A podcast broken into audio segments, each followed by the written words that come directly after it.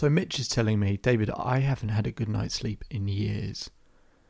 I really don't know how to get through this. I really don't know how to change this. I'm exhausted. I don't have the motivation to do anything. I'm really struggling.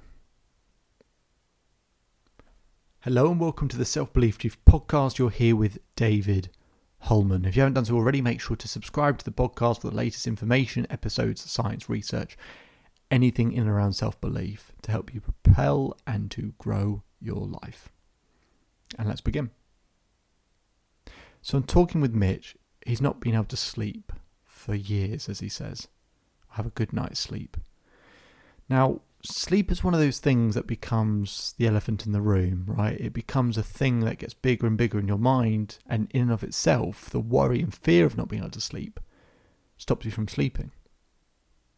Now, I get the privilege of working with some very highly qualified expert individuals in different areas of life. So I've spoken to people in and around sleep.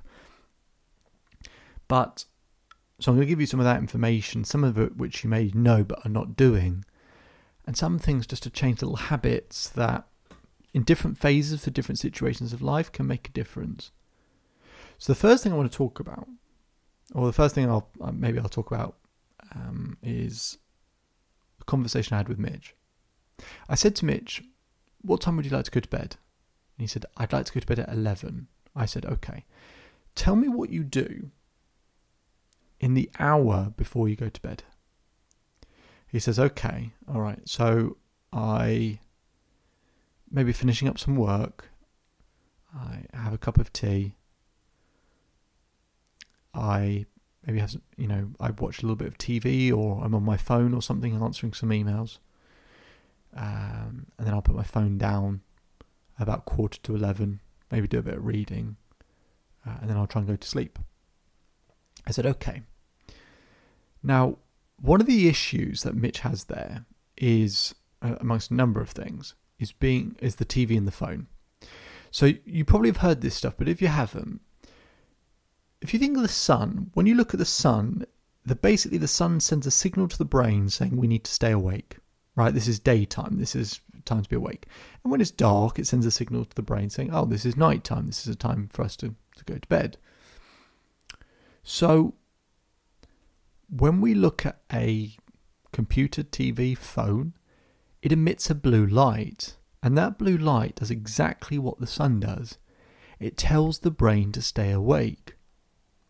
So if Mitch is using any of those devices in the hour before he goes to bed, it's going to cause a big problem, because here's what research finds. From the moment you turn off a TV, a phone, laptop, whatever it might be, from the moment you turn it off, it takes 3 hours to get into a deep sleep, which is the whole point of sleep, to get into a restorative state so that your brain and your body can be repaired. Takes 3 hours to get into a deep sleep. So when he's turning off at 11:15 and he thinks he's going to bed at 11:30, he's not. Let's say 11:15, 3 hours, he's not in a deep sleep till 1:45. So he's waking up at 7. So he's basically only getting 5 hours sleep, if that, a night, when he thinks he's getting more, but he's not. Now, phones do start to have a kind of a night filter. They don't tend to be great though.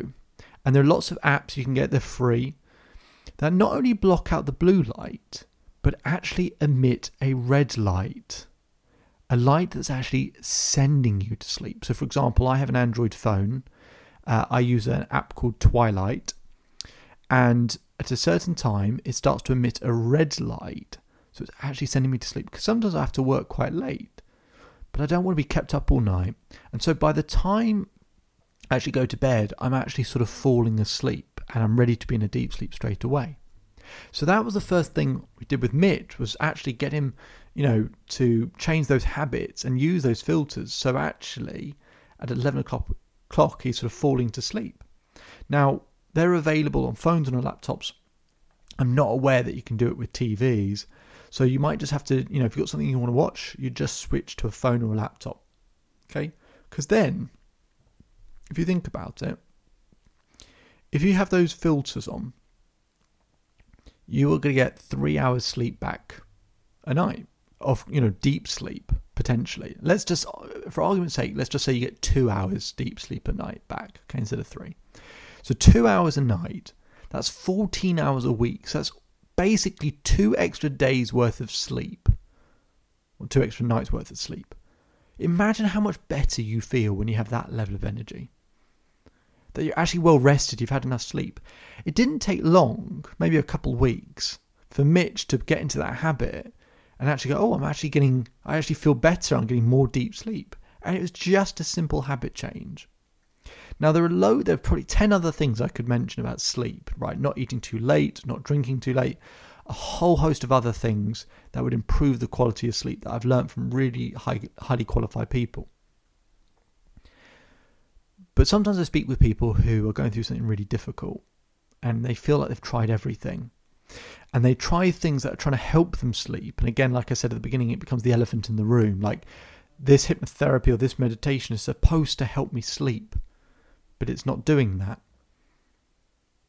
So I suggest, if you're going through a really, really, really tough time, you're going through grief or some really tough place, and you're really struggling to sleep and it's become a thing in your mind, what you should do is, on your phone, put something like a series, or put something fun or funny on that makes you laugh. Maybe something that can play on repeat, as i.e., you know, it just plays the next episode one after another. And just listen to it. Just have the phone face down and just listen to it.